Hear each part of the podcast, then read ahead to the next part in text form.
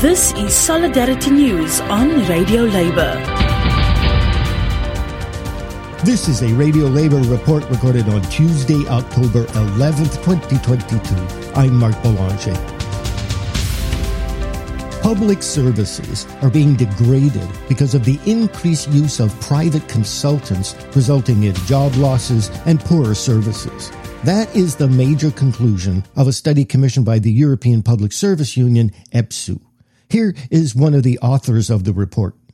My name is Vera Weghmann. I work at the University of Greenwich, and together with Kyla Sankey, I uh, wrote this report. Um, it's called Hollowed Out, and it's really about uh, the growing impact of consultancy in central governments and also the European Commission.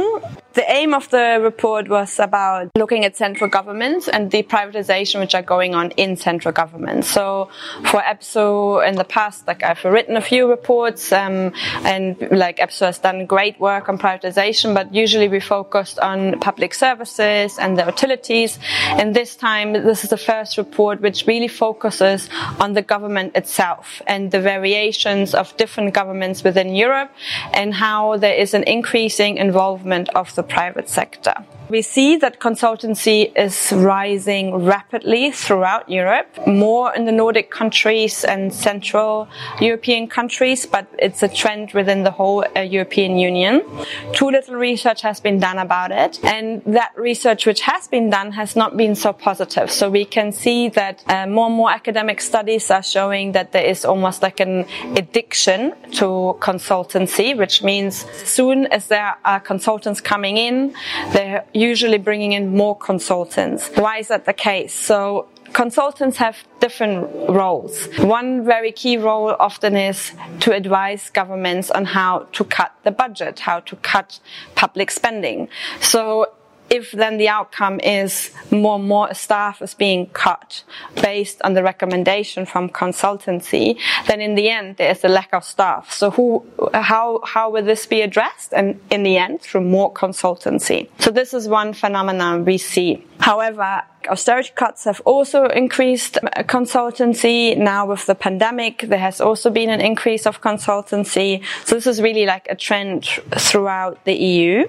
What this report has done is to look at um, different examples throughout the EU. We have done interviews with affiliates from EPSU, so with trade unions, and really try to understand what is going on on the ground. And we collected these case studies. The report is also looking at how it can be done better.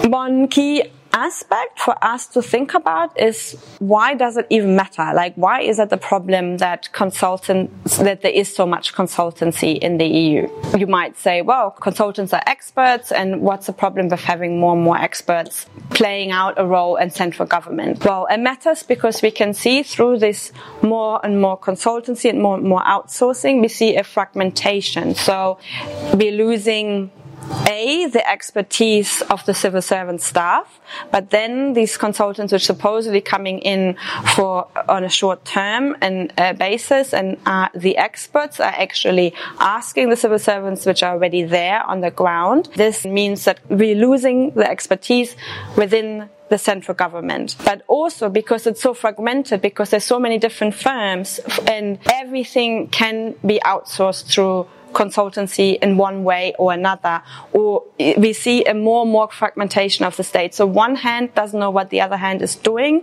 um, because these are short-term contracts. The knowledge doesn't stay within the in the government, and this is a problem for actually the skills in the future and for also the functioning of the government and also the functioning of our democracy. We also see that consultancy is used to bypass procurement regulations, but sometimes also other regulations, labor regulations, for example.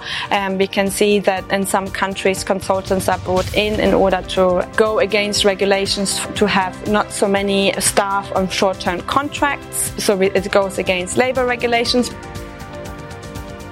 And that's it. Labor news you can use. You can listen to our daily newscasts and features at radiolabor.net. I'm Mark Boulanger. Thank you for listening. And remember, it's all about global solidarity.